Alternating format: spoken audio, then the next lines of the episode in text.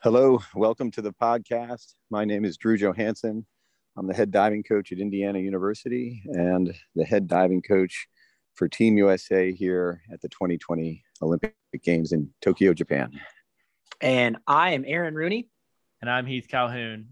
Like always, we like to start just by saying thank you for coming on with us, Drew. You know, when we started this a couple months back, we sent out emails to a lot of people that were like, we'll never get a response. And we were shocked that you responded the next day, and we're like, I'm interested in what you guys are doing. So, you know, we're happy that this was able to kind of materialize and actually get you on. Very, very honored to have you. Oh, it's my pleasure. Obviously, the response is, shows that there's a need. So thank you for putting the podcast together. Yeah, absolutely. Another thing, too, extremely special to have you on here. You've always been a huge role model and just a little bit of a diving idol for me. But you are over there in Tokyo as we speak. We have women's 3-meter synchro coming up in about 11 hours. How was the travels over there? How's everything going? You know, the team's doing great. Travels were as they are for any trip to the other side of the planet. You know, a little tiring.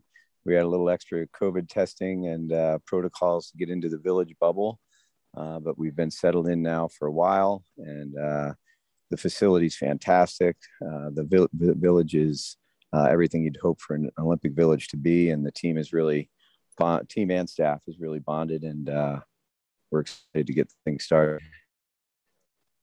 Very nice. So I'm just going to kind of get right into it here. Indiana University has always been a powerhouse, at least as long as I can remember, with Dr. Huber before you, and now just the continued dominance. How do you continue that legacy? How do you do it? What's the secret sauce over there at IU? Well, you know, it's built into the culture. Obviously, Dr. Huber's time was a continuation of what Hobie Billingsley did as one of the first professional diving coaches in our country when our industry, when our profession began. I'm only the third here at Indiana, so it shows that once you're here, it's a place to be until you're done. The support is fantastic, and obviously the rich tradition and the legacy that's here is what drew me to Indiana. It's always been a dream job of mine. Ever since I started coaching, it was viewed when Hobie was the coach here, and then obviously Huber for most of my diving career. So it was the place to be. And when I got the opportunity to become the IU diving coach, it was a tremendous honor, and the structure's in place. You know, I walk out of my office every day, and the banners that cover the wall with these massive photos of Hobie Billingsley and Doc Councilman and Mark Spitz and Mark Lindsay and even some of our new champions that are hanging on the wall looking down at the pool. And it's just a small reminder, or maybe not so small, but a reminder of you're part of something bigger than yourself. And you want to do the work today to continue all the success that has happened in years past. So it's just part of the culture here. That's awesome. You know, you had mentioned that's always you've always had your eye on that job. What was that like for you transitioning from you were at Duke previously and then transitioning over to IU? You know, did you change things up from what Dr. Huber did? It seems like everybody has their way of going about things. Like, what was that transition like for you taking over such a successful program? Well, it was unexpected for starters. You know, I had just come off of the 2012. Yeah.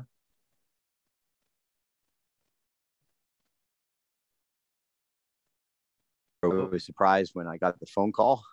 Had no intentions of leaving at that time, but the opportunity was so great for me and my family, and it was, like I said, a dream job that. That was probably the only position that would have pulled me away from Duke, was Indiana University. And then in getting there, you know, it was a much bigger program, much bigger everything, much bigger expectation, much bigger, better swimming team.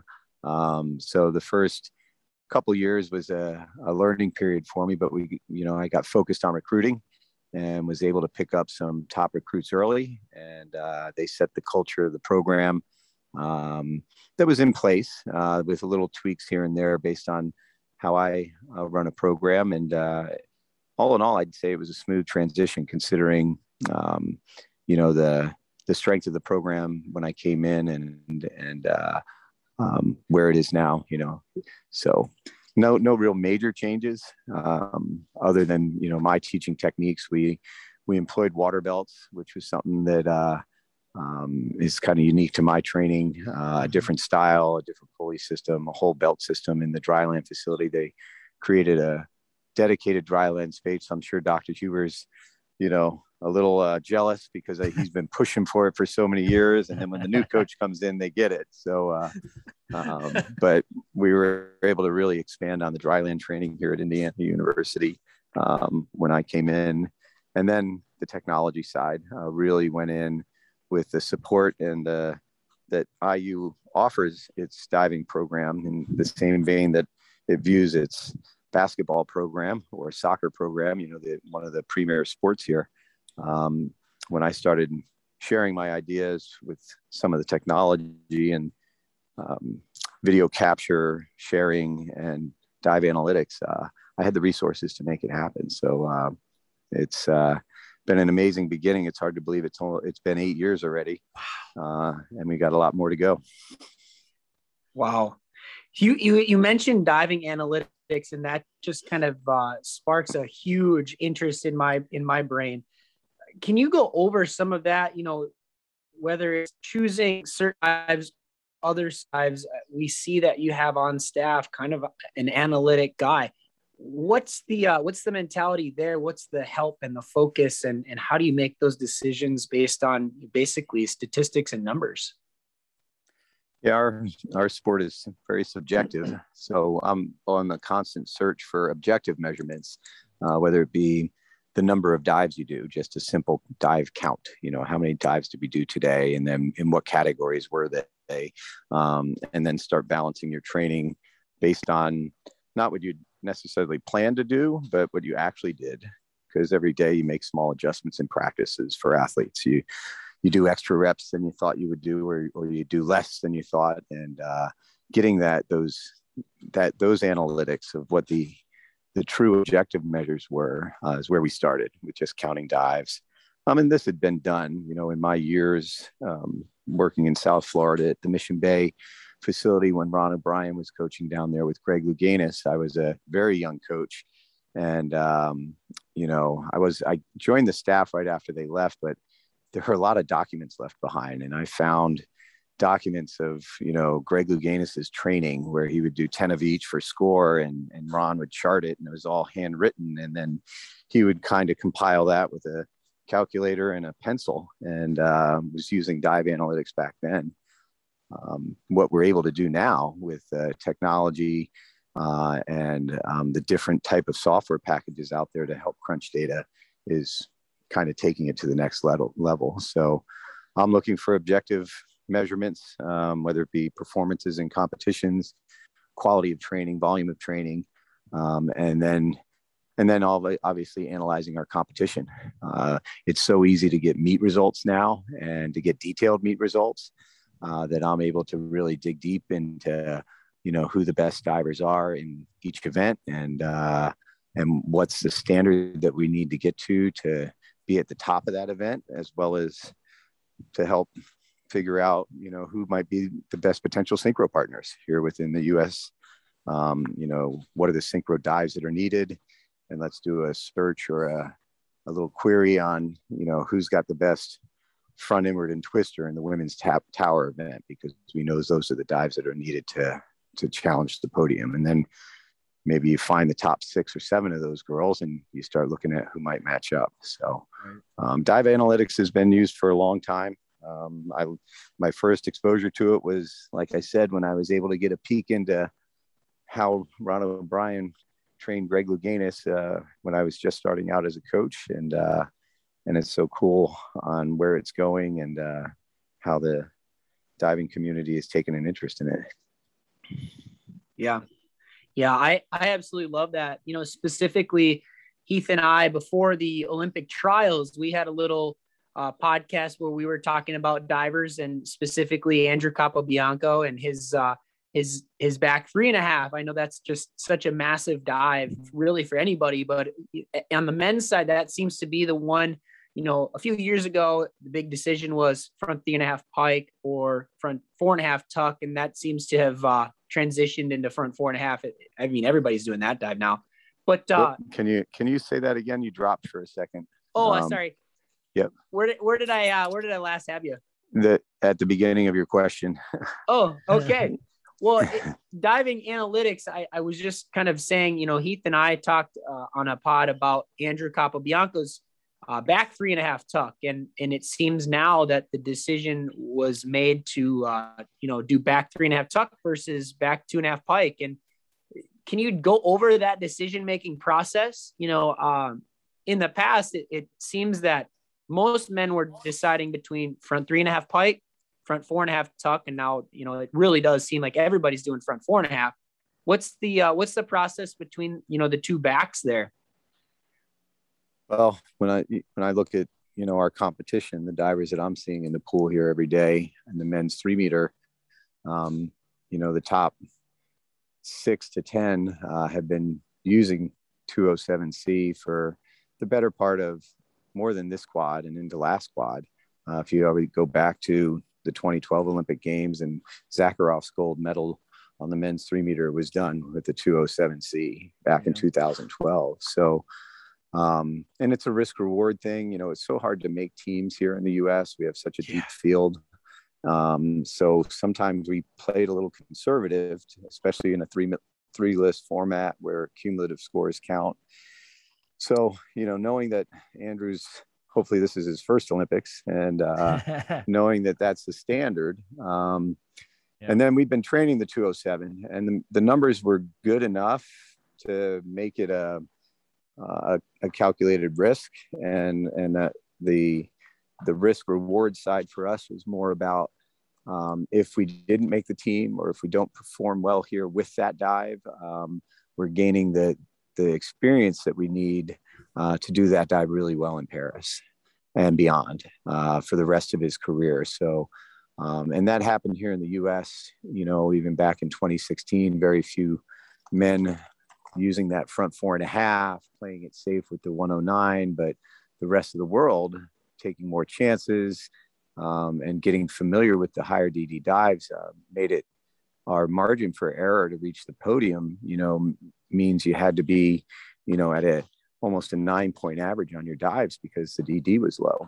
And that, whereas the margin for error with that list that Andrew has right now is not as big. And we just decided we needed to commit to it. We've been kind of waiting, you know, we were pre-COVID, we tried to make the World Cup team in 2019 with a 205B, and we didn't. And then COVID came, and we had the collegiate season where maybe it was going to happen, maybe wasn't going to happen. So we kind of hesitated on pulling the trigger on 207C for the NC2A season. Managed to get a nice victory there, but realized that it was time to commit, that, you know, there's only 2 more summers until the Paris Olympic Games comes our way. So we need experience on that dive now. Especially if we're going to consider any other dives, if we're going to consider a triple out, if we're going to consider a 3.5 with a full twist, whatever it may be. If we don't have that 207C, 3.0 for a 205 to 3.6, that 6/10 bump, then, you know, it was a calculated risk. And, you know, if you look at his performance at trials, he had 2 really big misses. But was able to, the other 5 dives in his list were so strong and consistent that it kept him in the mix. And then, you know, the performance that he gave in that final was kind of a near podium performance. Anything over 500 in that event is, now you're talking about, I might have a chance at the podium. So it's going to be interesting to see how it unfolds. We've learned a lot by taking the risk. And now we're learning more by succeeding. And there's a whole new world we're living in right now. And every day we're gaining more and more valuable knowledge on how to manage that dive and the list that's needed to try to individually challenge the podium. Yeah, you know, we Aaron and I were it's really fun to get to watch trials as fans. And we kept saying that, like, I think we called each other every night, and it was like, oh, he missed that back, but everything else was so spot on, you know, and we're like, well, like, you know, after two lists, he missed both of them. We're like, well, now you have to do back 3.5. And then he drills it for 75 plus points. And we were like, that's why you do back 3.5. And, you know, I guess my question would be, what was that moment like? You know, I know that was his third dive, if I'm not mistaken, correct? It was, he does twister, gainer, back. Okay. So fourth. Fourth round. So I guess it's like two parts. Like, what was the moment like when he came over to you after that dive, you know, externally with your athlete, knowing he still has two more dives that are strong, really strong dives for him. And then what was that moment like internally, being like, he hit it, like, game on, let's go. Like, what was that like for you as a coach? Well, internally, I was a wreck. I was a mess. I was, you know, I have this new Apple Watch that I wear, and it tells me, you know, when I'm exercising or not. So I was sitting in the chair, and my watch was buzzing at me, telling me that I was exercising because my heart rate was so high. So as far as externally, you know, I really was watching his external reaction to it, of which he didn't break character. He appropriately acknowledged he finally got one down. It was almost a relief, but he was, as he walked out of across by the hot tub and over to where he sat, he went right back into his normal mode, the face that we see, and sat down, and there was no over celebration, because all that did was give him a chance, because he still had to deliver two more dives, and you could tell he was very aware of the moment, but based on his reaction. So so it was pretty special. That's wonderful. You know what, it almost sounds, just from the way you're speaking at the moment, that maybe the big goal that you've looked at is Paris, and maybe it wasn't unexpected, but maybe a happy surprise that he's there right now. But, you know, what is that like, being a collegiate coach in America, where maybe, you know, the big goal for a lot of these athletes that are diving with you, especially, is to try to make that Olympic team? How do you set both goals? You know, NCAA is yearly, you know, at least how I would perceive it. And then your Olympic goal is every 4 years. How do you incorporate those two things together for training? I mean, they complement each other. Or you have to take that kind of mindset that, you know, we're so fortunate in the U.S. to have the NC2A, to have an organization that allows our kids to continue to pursue higher education and professional careers beyond sport, while still having the resources and ability to train and be at the level that can challenge anyone in the world. And the NC2A season is a great tool for us to fail, to experiment, to learn how to compete, to learn how to travel, to learn how to balance life. It's so, you know, if you can embrace it in that mindset, you know, success on the NCAA level equals success on the world level, plain and simple. Right. If you look at who our NC2A champions are, they're usually our Olympians and Olympic medalists. You know, go back to Troy Dumais, go back to Jenny Kime, my wife, go back to Nick McCrory, Abby Johnson, go back to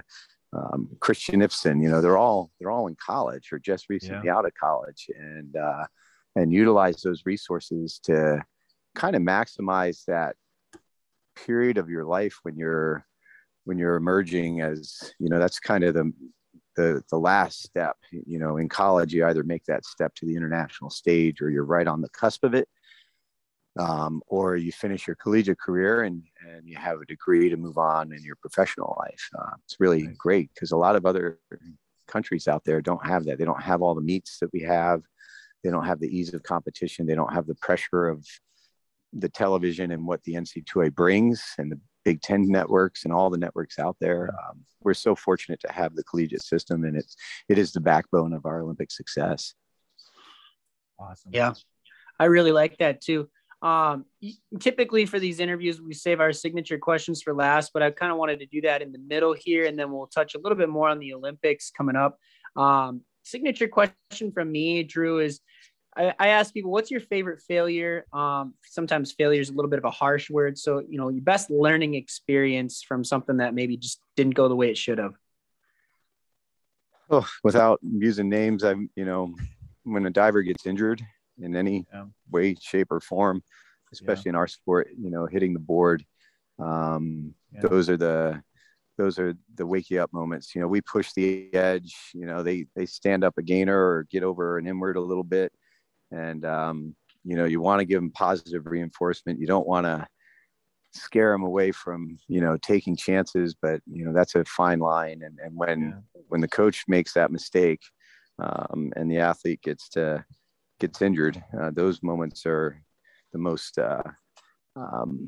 memorable and the biggest learning moments for me. And as I've gone on and, just over time, you're going to have more failures.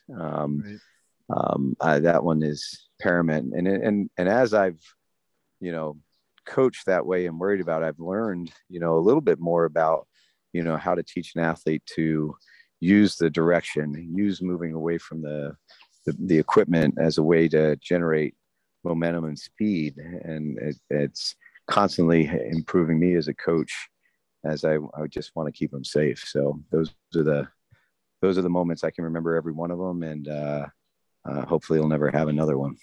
Yeah. Right. Yeah, absolutely. So we have three other questions that we always ask. So one is, what is your favorite drill to do with your athletes, whether it's dry land or water? My favorite dry land drill is, a multi-bounce on a soft trampoline. I should be clear on that one. Really slow poly bed with the springs taken out or budgies put in. But that kind of jumping with purpose, it incorporates fitness, it incorporates a dynamic move, and it incorporates technique as well as posture. So it's kind of an all-in-one. In the water, we for springboard divers, we train a 2-bounce, which is a very specific way to practice the coordination of a hurdle step. That one I'll need to do every day, all the time. And then, and finally, it's just, you can't do enough entries. If you would listen back to any of the podcasts, who is somebody you would like us to interview that would make you want to listen to the next one? I would love to hear you guys interview Armstrong, knowledge and experience, but also for the entertainment value. That's awesome. And then my last question is, what is the best advice you have either given or received?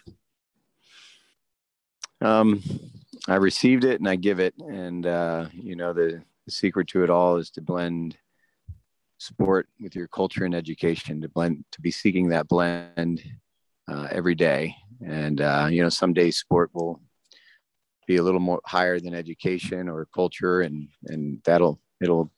those three things will move up and down on the chart as your life goes on. But if you're constantly seeking to blend the three of them, you're going to be happy.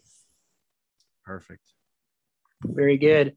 Another, just kind of segueing back to Team USA and the Olympics and just getting excited about it.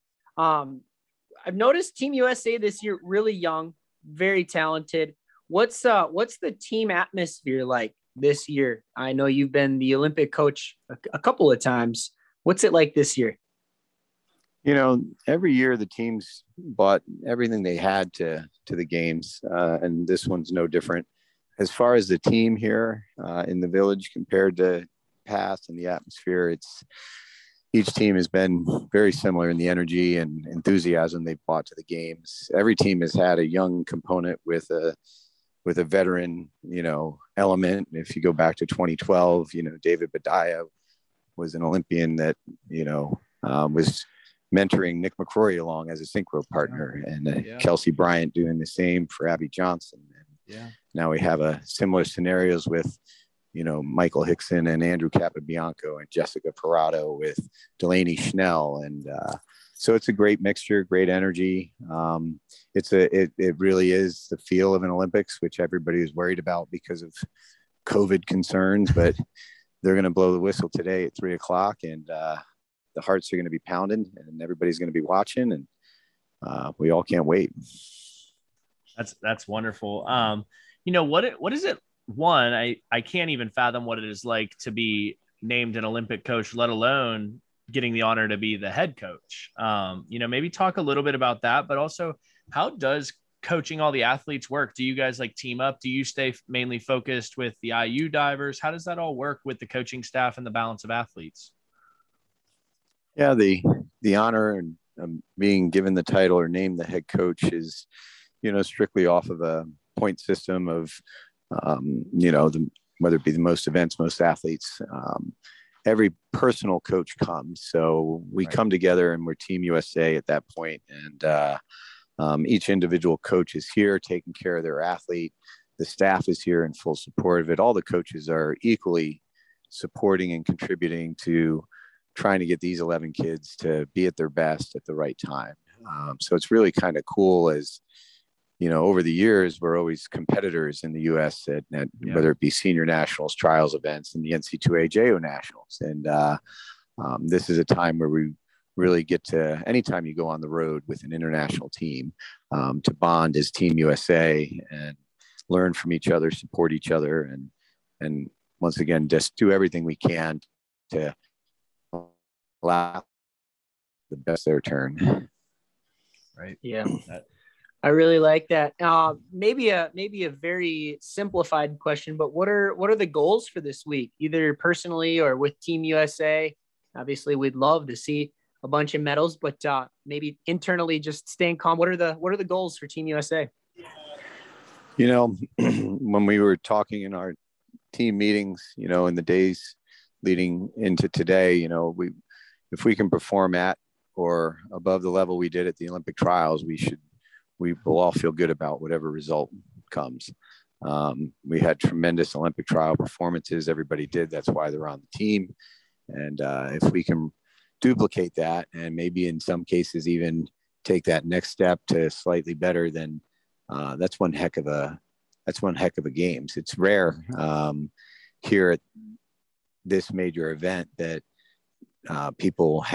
everybody has their peak performances. So we all know what we just did a month ago in Indianapolis, and everybody for the most part is feeling excited and healthy and ready to get after it. And whatever obstacles are in our way, it's either six dives or in a final that are going to, make the difference. And we just want to have everybody ready when that whistle blows.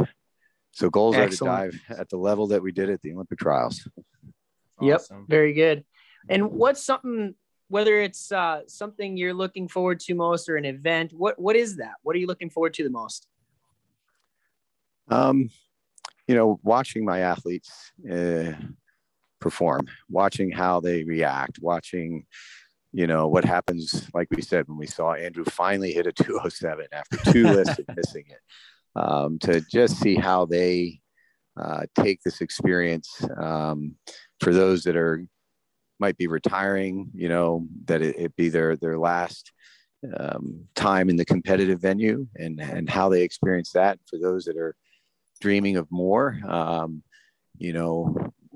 how they respond to the situation they're in today, and then using that information to move forward and continue to get better in the years to come. That's awesome. But I always look forward to watching how people react to the moment. That's awesome. My last question for you, Drew, is how after so many successful, amazing achievements in your career and your athletes doing all these things, do you have any advice for how to take the moment in and just, how do you do that? You get to Tokyo, how do you actually just appreciate the moment? Instead of maybe like my biggest issue that I've always had as a coach is, I had my first athlete qualify for nationals. And I think I was so concerned with making sure I did everything he needed for me at that moment that I don't know if I necessarily took the moment as a coach to be like, wow, like he did all this hard work and look where we're at because of the work we put in together. How do you take the moment in and appreciate it? Yeah, it's, I guess as I've gotten older, I've gotten a little better at it. There are probably things of that first Olympic Games that I missed or didn't remember or recalled afterwards. And, practicing being in the moment is really an important thing. That's what an Olympic trials is for. That's what an NC2A championships, a zone meet, a region meet is, you know, you're practicing being, you're in moments there, small moments, and that are going to take you to another place and take you to another moment. So I think that's kind of what it is. And each one is different, you know, different takeaways, different things that you either recognized in the moment and were able to react in a good, positive way, or things that when you look back on it, you might have done differently. And that's what next season's for, is to take all that and get better. There's always next season, right? Yep. Yep. Awesome. Love it. Thank you. Well, that's kind of all I had. I just wanted to thank you again, dearly, from the bottom of my heart, for taking some time. You're over in Tokyo, and we're excited to see you on the big screen, coaching your athletes and the entire USA team, watching them dive. I know I have alarms set for 2 a.m. for the rest of the 10 days here. So I'm really excited to watch everything and to be able to have a conversation. It was really special. So thank you again. Yeah. Yes. Thank you. Once again, thank you guys for putting this together, and look forward to hearing more of these podcasts. I've heard tremendous success. This great thing for it. Very good. Yes. Thank you. If anybody out there is listening, hit us up on Twitter and Instagram. We are at The Diving Pod, and our Gmail is thedivingpod@gmail.com. Now we will see you next time.